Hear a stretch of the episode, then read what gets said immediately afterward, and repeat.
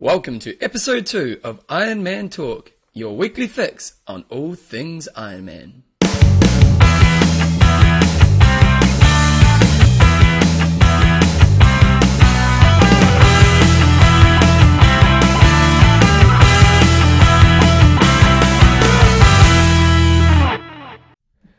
So welcome along to Iron Man Talk uh, with Bevan James Eyles and John Newsom. How you going, John?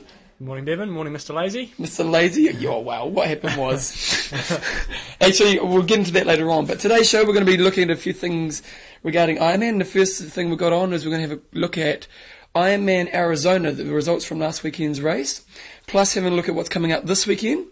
We're going to be having a look at a thing called the Pro Triathlon Professionals website. Uh, we'll get into more detail on that later on as well. Also, going into the area of overtraining as an athlete, as an Ironman, and what that can mean for you, and maybe how you can avoid that. And lastly, we're going to be having a look at a few tips on swimming and tools that we can use to maybe help us, and tools that maybe aren't so important as in swimmer. So, yeah, you've been good, John? Yep, pretty good. Pretty good. So, last weekend we had Ironman Arizona on. Uh, what do you think?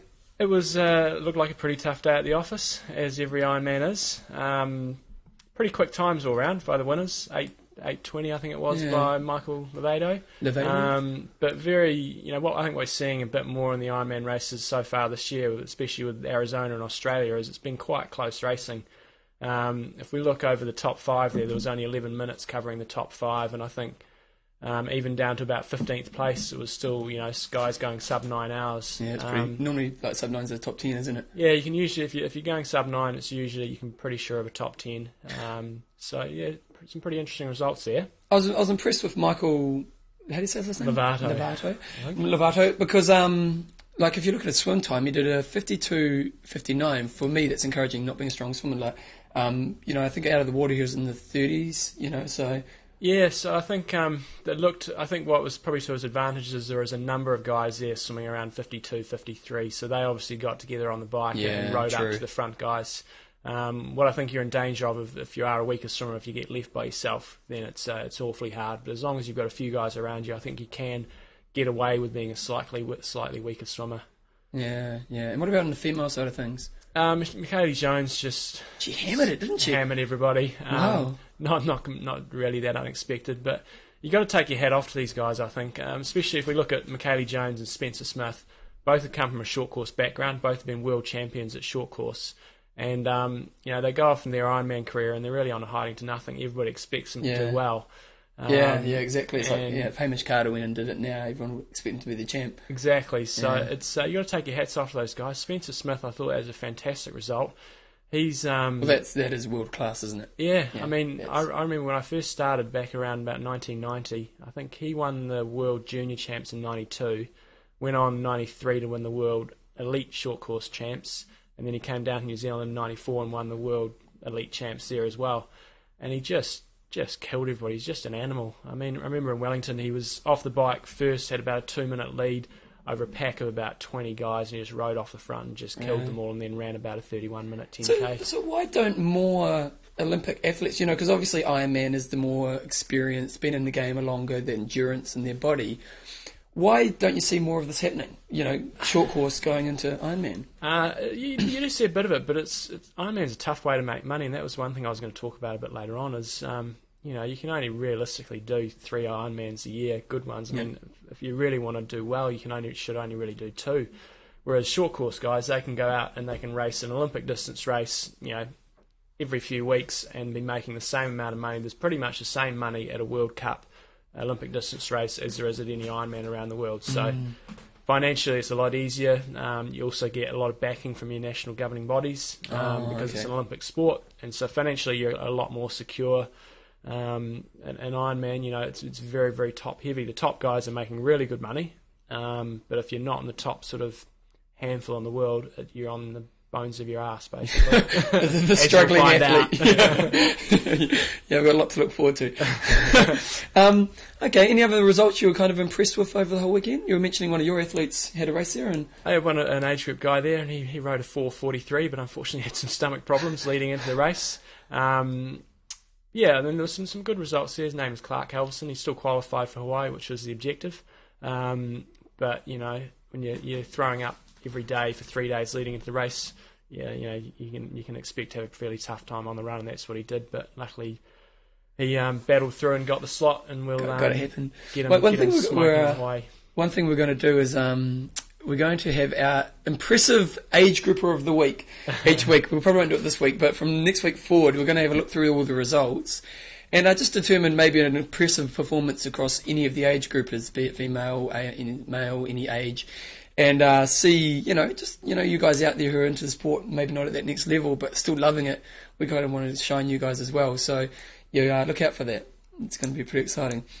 So then next weekend, with what's coming up? Um, I think it's. I'm not sure if it's next weekend, but it's in a couple of weeks. We've got St Croix 70.3. Um, so that's. I think that's pretty much the start of the 70.3 series for this year. Okay, so you know, let's just what is the seventy point three? Because I know we've had the half Ironman, and they've decided that now we're going to have a seventy point three. Yeah, it's- just a, a different name for half Ironman, and but it's owned and, and trademarked by the Ironman Corporation. So And same distances. same distance, so 70.3 miles. So that's where I've got a bit of an issue with the name, as everybody outside America doesn't use doesn't use miles. So 70.3 really doesn't mean too much to our kit to us Kiwis and No. uh, you know the Europeans.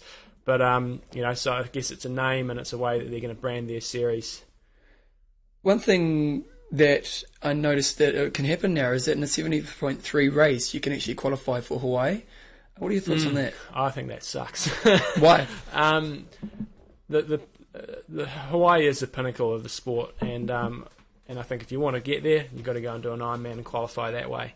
Um, as we all know, for the, the guys that have done half Ironmans and Ironman, I think half half Ironman distance is much more is closely associated with short course racing. You Yeah. can go pretty hard out.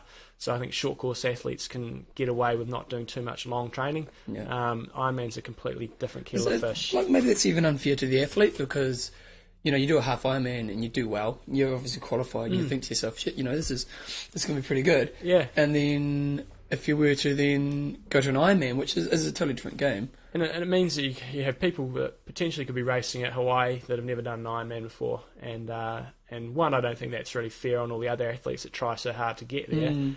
And secondly, I mean, to go and race your first Ironman in Hawaii, we've both been there. Yeah. and it's not. It's you a know, hard it's, day it's at the a office. Tough, tough day Hard, long day. So, what is the advantage for those guys? In you know, me being the devil's advocate, um, for, for for the Ironman Corporation, it's more money. They can expand their, their brand further worldwide. I mean, there's a lot of 70.3 races in the States, but they're also spreading them out into Europe.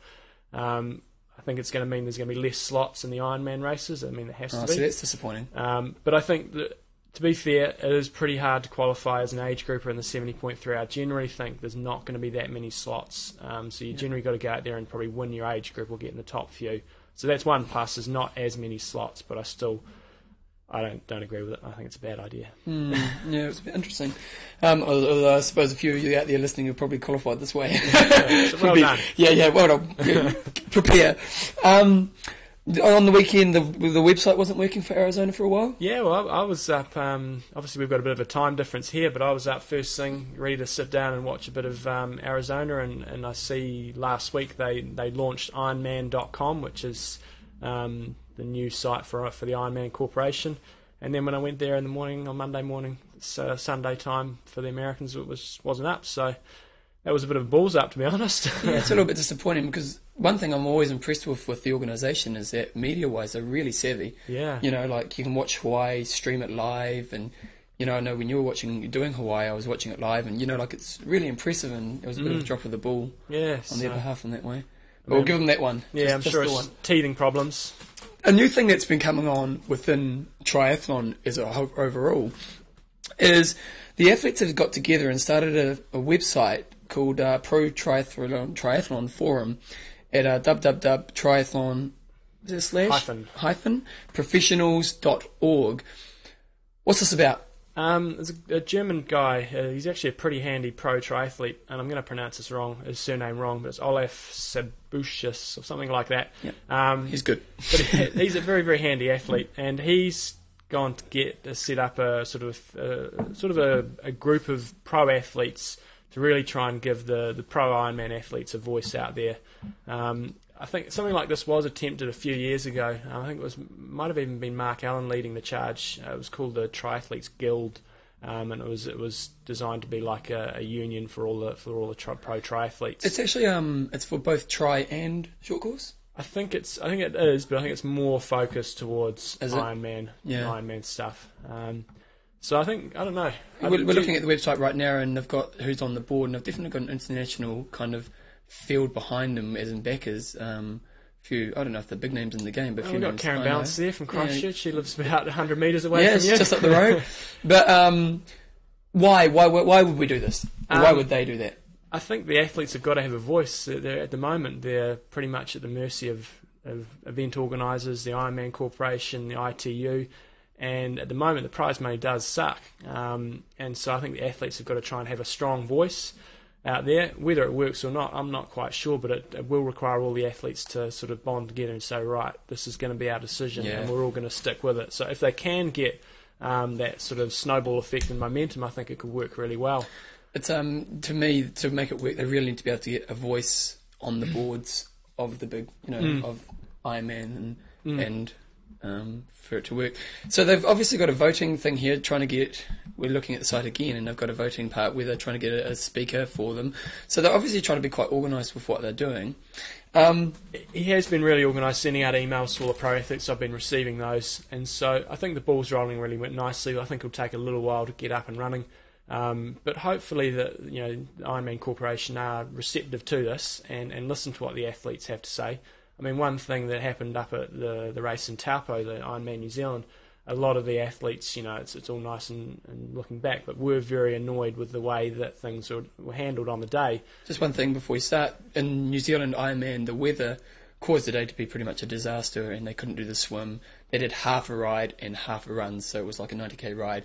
And what? yeah, half marathon Yeah, run. So yeah. it was a bit of a disaster. Um, but uh, one example was that the athletes, the, the pro athletes, were sent off with the top seeds going first. So Cameron Brown was first off the mark, and that's the complete opposite to what happens in most other sports, Yeah. where you know at the Tour de France, Lance Armstrong was always the last to leave. So the advantage is with him.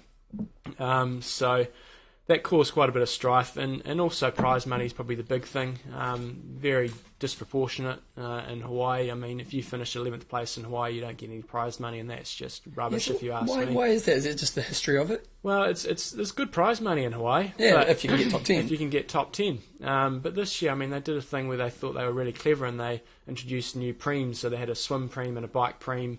Um, and you know, why couldn't So if you come first out of the water, or, and, or yep, yep, somewhere, some, there was a certain mark on the bike. First to get past that mark, you got an extra five thousand US. yep. From my point of view, I think they probably would have been better just putting a little bit more money, maybe paying down to fifteenth. Yep. Um, but I'm sure they didn't ask the athletes about that. So hopefully this thing here will, will the the triathlete professional sort of guild will will make things like that happen and and get more pro athletes making a proper living out of it because the reality is a lot of athletes out there call themselves pros but Yeah, they're not really making They're any just money out of it. there, yeah. Yeah. It's um, it's quite a professional website. You check it out. We'll have it in the show notes. One thing you've got here as well is talking about a green slam. Yeah, it was a, an idea sort of mooted um, by a guy who writes a column in one of the New Zealand magazines, Mark Watson, and he was suggesting one way around um, creating a bit more momentum with with the whole pro movement is perhaps have four races around the world, a bit like saying golf, where you've got the British Open, the Masters, yeah. US Open, The and so on and so on. Yeah. and have them as big money events. Because at the moment, Hawaii is the only race that really gets a stellar field. Germany's pretty good. Yeah. Um, but if we could perhaps have four races around the world where the prize money is perhaps triple or quadruple what it normally Yeah. is, And you can pull all the and, good and get together. all the Yeah. athletes together on a more regular occasion, um, I think the, the, the coverage will be a lot better um, around the world.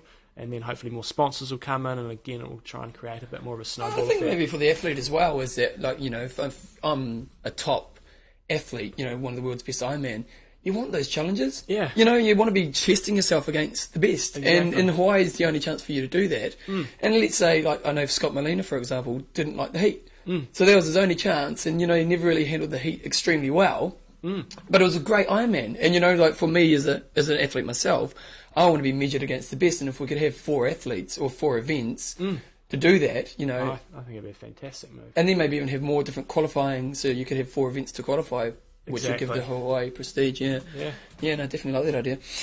Okay, so we're going to move on to our, the next issue, and the issue of, or not issue, the subject of overtraining.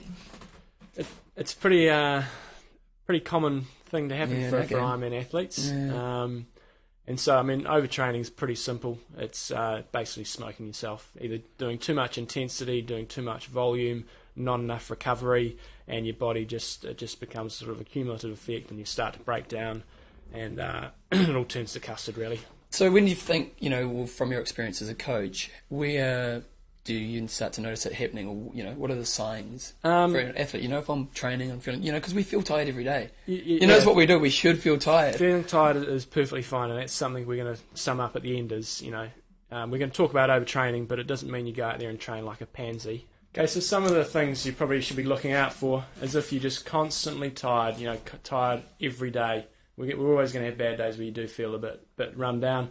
Constant leg soreness, constant muscle soreness, achiness in your legs, just tired, lack of energy. Um, and if you're going out there and, and you know your times are way down and they're just staying down, if you're having poor sleep, headaches, you can't really concentrate on things. And one one thing that is uh, you get quite twitchy with your partner, um, Yep. quite short tempered. So those are a few of the things that you should be looking out for. If you take your heart rate a lot, um, big variations in your morning heart rate, um, that can be, be another sign. So is it, is it a fine line? Because, excuse me, um, do you find that, you know, because even though something's there, you can still feel, you know, where's the benefit, where's, you know, Exactly. detrimental? And that really leads us on nicely. Very, very well done, Oh, yeah, leads lead us well. on nicely is, is how to avoid it um, and how to avoid overtraining. So what what we're really aiming for whenever we go out training is you're always sort of fatiguing your body, and the idea is that you fatigue your body for, for X amount of time, then you allow allow your body to recover, and you, you try and sort of super compensate and come back to a higher level. So sort of overreaching, which is different to overtraining, and and getting into a bit of a period where you are tired is perfectly fine to do that for a certain amount of period, but what you've really got to be aware of is, is that you've got a good plan, um, and so that really means periodising your build up. So, so what I work with with a lot of athletes is where we work generally on a three or four week cycle of training. So for three weeks, you do sort of progressive progressive training load. That may be either an increase in volume or an increase in intensity. Yep. And then the fourth week um, or the easier week, you're dropping down. Um, so that's really important. So as long as you're scheduling in regular easy weeks, that's a key. That's a key point on avoiding it. Um, also, I strongly recommend a, a, a day off every week. Um, on that day off, you either do absolutely nothing or you do maybe a very very light swim or some sort of recovery session. But I Oh, so you do recommend that? I strongly recommend every week having a very, very light day where physically you get to chill out and mentally you get to chill out as well. Um, and also spreading your harder sessions during the week. So these are all the reasons why you need a coach to help you plan with these issues. And we know this really great coach, Coach John Newsom.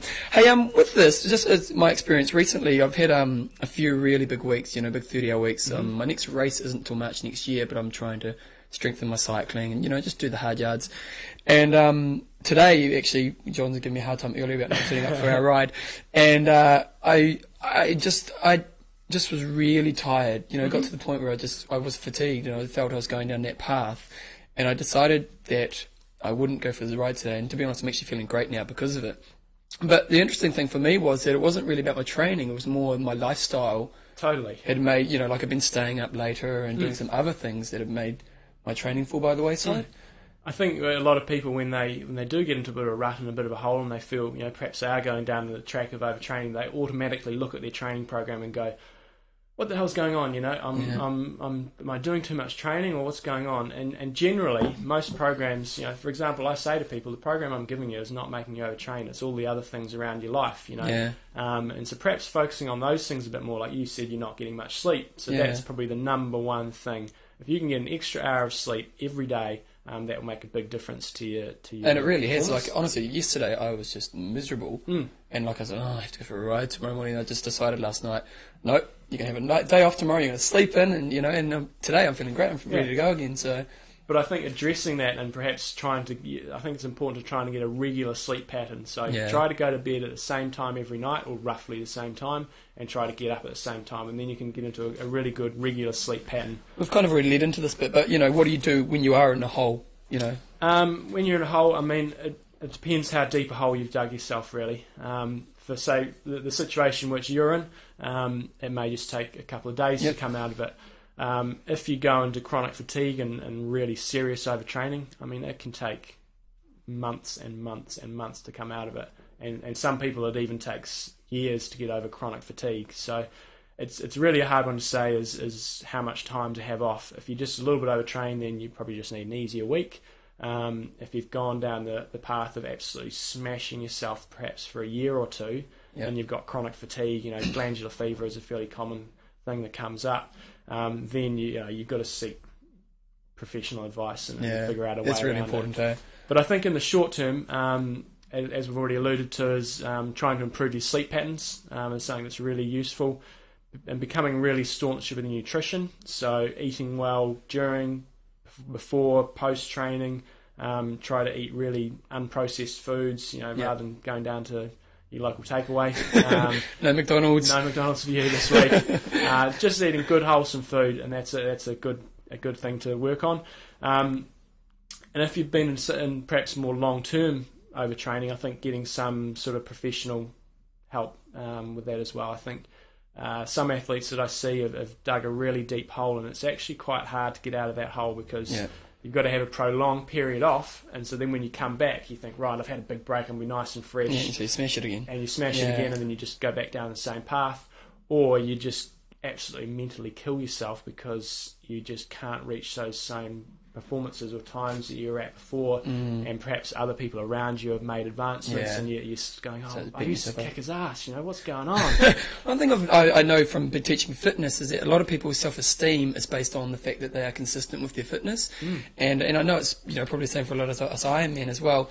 That you know doing your pattern day in day out and make sure you stick to the program makes you feel great about yourself, and mm. to stop is you know psychologically quite tough on oh. yourself, and you beat yourself up, and oh no, and you feel tomorrow I need to do twice as much, and you know, so it just creates this you know snowballing effect, which totally. Athletes when I see them, I tell them right, you got to have uh, end of the season, you got to have sort of maybe about seven to ten days where you do nothing, yeah, and they go what? They, they can't do it, yeah, and they just come back a bit loopy.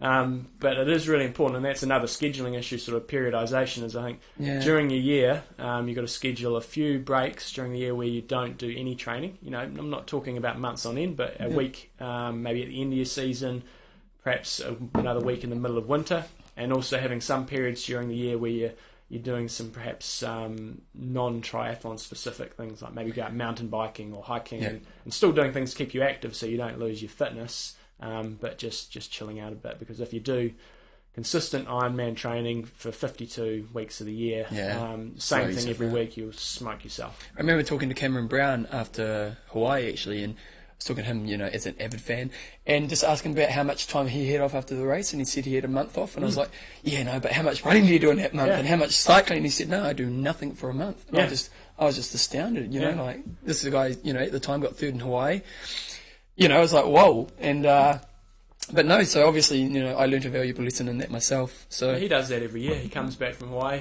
takes a month off, hangs out with the family. Yeah. Um, and I know, but when he gets back into it, it's very tough. You know, yeah. he says when he goes out for a forty-minute run, the first couple of times, your legs are just agony. Yeah. Um, but it works really well for him. I would say a month is probably the absolute maximum. Yeah. Um, I generally recommend, you know, about two weeks of no training or very, very little, and then two weeks of very unstructured training where you're just ticking over, doing something. Yeah, doesn't have to be the body moving. Yeah, just yeah. just ticking over and then getting back into it. So when when is tiredness not an overtraining? We've got here again. It's just that. That's something. I, yeah, what we talked a little bit about in the introduction is, you know, training is supposed to make you tired. Yep. And uh, yep. and, and that that's an objective. Um, but you've got to learn, and, and sometimes you do have to learn the hard way. Um, is the, the, there is a fine line between training hard yep. and overtraining. I think for Ironman athletes, probably one area where you can be a bit more cautious about is intensity. I don't, I don't see a lot of need for people to go out and train at a very, very high intensity. Um, all the time. All yeah. the time. I think yeah. uh, going above, say, your lactate threshold, which is something we'll cover in future future talks, but going at very high intensities doesn't do you a lot of good in terms of your racing performance, and it's a very easy way to smoke yourself. So, yeah. volume is good, um, lots of volume is good. Um, higher intensity stuff is a lot more risky. And just lastly on a note for this one, I think the key is to really be honest with yourself, you know, and, and the people, your support crew around you, you know, your health professionals, your coaches and all that, you know, like, don't hold back information, you know, and really make sure you make good decisions based on that. Keep a training log. That Yeah. can be a, a key thing. Evan, keep Yeah. training log. um, 'cause one, It wasn't directed to one thing that, that that can do a lot is uh, once you've had a really successful season or uh, maybe a not so good season, you can look back and sort of see what sort of Yeah. volumes you tolerated. Um, luckily, I keep track of programs and things like that. Yeah, Um, he keeps my training log for me. so, but it is really important. You, you never want to be going making huge increases in your in your volume. Um, Actually, we might do a, a bit of a, a talk about training logs because I know one of the other benefits of training logs is that you can see where you've performed well in the past and maybe you know what did I do there and, and review. So Exactly. we'll look for that in the next you know coming up. John's microphone went a little bit funny here, so I've just um, had to use the, his voice on the backup. So sorry about that. So just keep listening, and uh, we'll have this problem fixed for next week.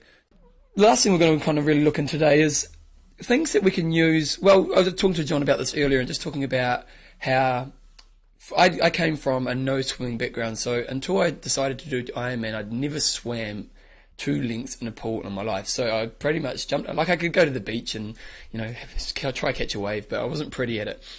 And so then I decided I wanted to do Ironman, and and so I started to learn to swim. And I've been swimming for around four years now. I Come and take I have some time off here and there, but basically I've been swimming for four years, and still today I get in the water and I always feel like, oh, you know, I just I'm missing something. You know, there's a trick that I don't know, and there's some gear I need that's definitely you know making me, you know, if I get that I'm going to get better. So we thought we'd just cover a few things that, you know, what are the things that are going to work, and maybe where am I wasting my money as a as a hmm. swimmer.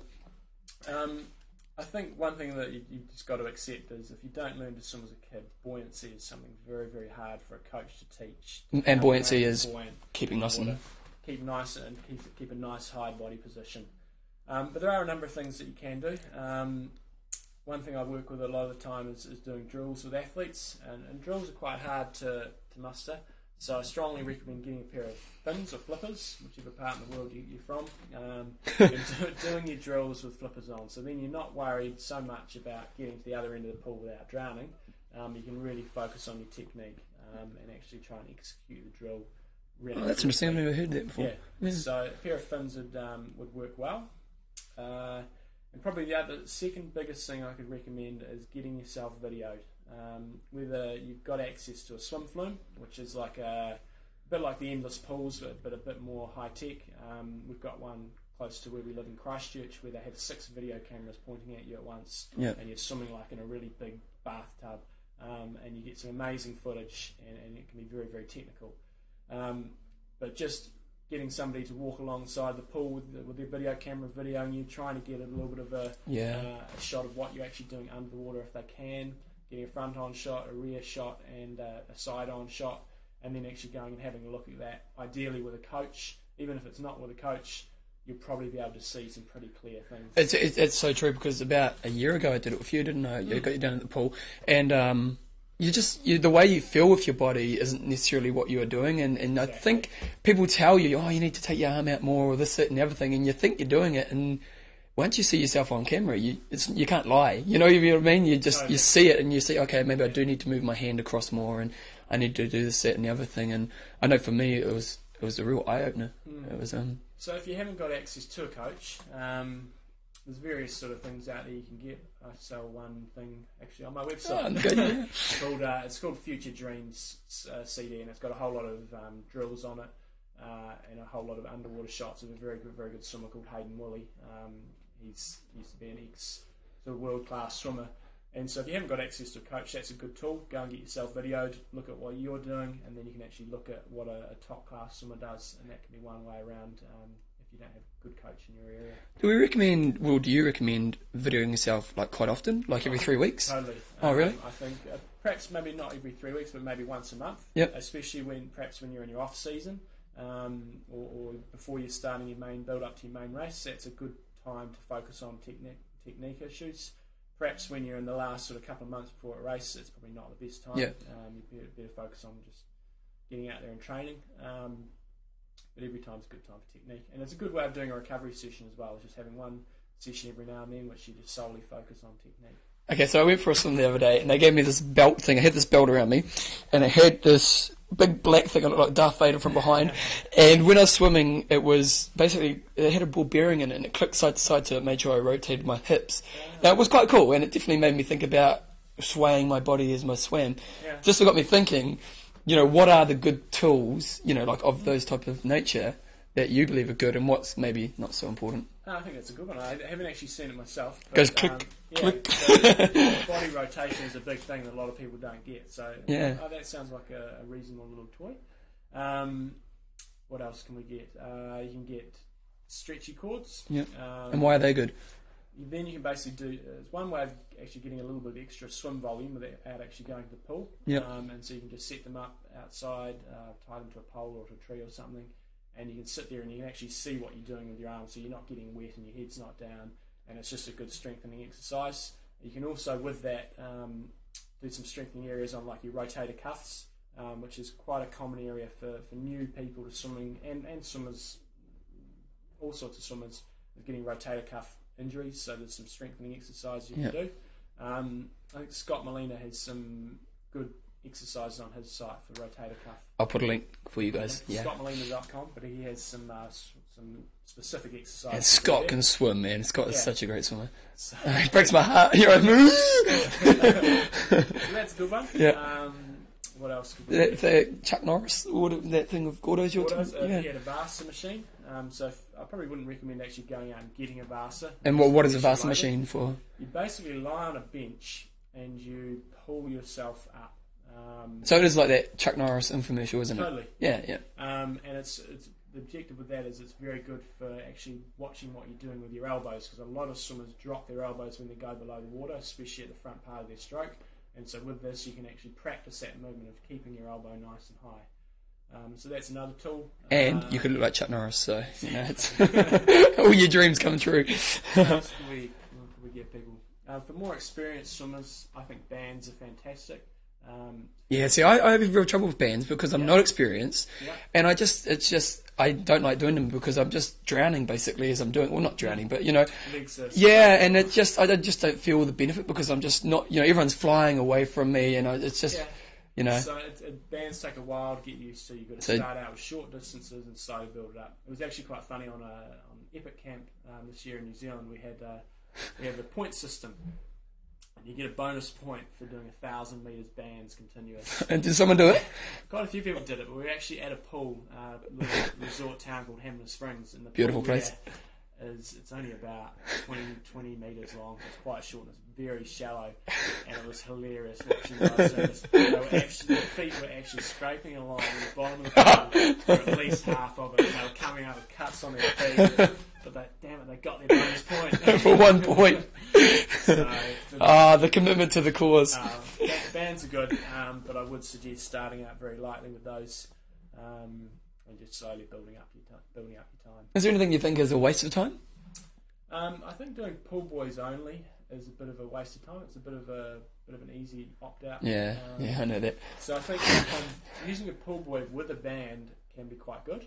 Um, and Oh, using okay. a pull buoy with a band and with paddles, so doing full gear. So like Dr. Um, Zeus. Yeah, so I, I think that's quite good as well. But I think just doing a pull buoy by itself, unless you're looking to do like a recovery session, um, then it's fine because it's just saving your legs and you just, it gets your ass up out of the water and it's a very, very easy way to swim. But if you're looking to try and do a hard set or really focus on something, I don't think just using a pull buoy is, is going to do a lot for you, other than make it easier. And and one thing that's really important is time in the water. You know, for me, I have improved as a swimmer over the last four years, and I'm quite happy with where I'm going and how it's going. And uh, you know, basically, it comes down to the fact I've just spent a lot of time in the water consistently. Frequency is, is probably is what you'd be Yeah. good at. So going to the pool regularly, Yeah. rather than perhaps trying to go to the pool and swim 10k in one session, Mm. Um, try to go down as many times as you can a week, even if it's only for a half hour little technique session. Yeah. It's worthwhile. Just get in the water. Eh? Okay, cool. Well, that's us for today, mate. What do you got on for today? Um, well, I've had my little bike this morning. Yeah, which I haven't. Was It's the love? actually pretty woeful. I actually got absolutely hammered. Very windy today, Oh, did you? but it's uh, it's a nice day out there. the rest of the day, I've got a few um, athletes to catch up with, and then it's uh, heading away for Easter. So I've got to Oh, try and where get you going? done. Uh, I'll go up to the top of the South Island via the west coast, Oh. up to an area called Kaiteri, which we also went on Epic Camp, and a lot of the guys sort of it was one of the most spectacular areas in, that they saw in New Zealand. Cool. Hey, well, guys, if you have, um, guys and girls, if you have any questions you want to ask to us, you can email us on. I'll probably get us our own email account, but for now it's Bevan James, which is B E V A N J A M E S at gmail.com. Email us with any questions that you may want answered or any areas you want us to kind of cover in this podcast, and uh, we'll do our best to get back to them and uh, bring it on. Thanks for your time and have a good week. See you next time. Yeah, sweet. See ya.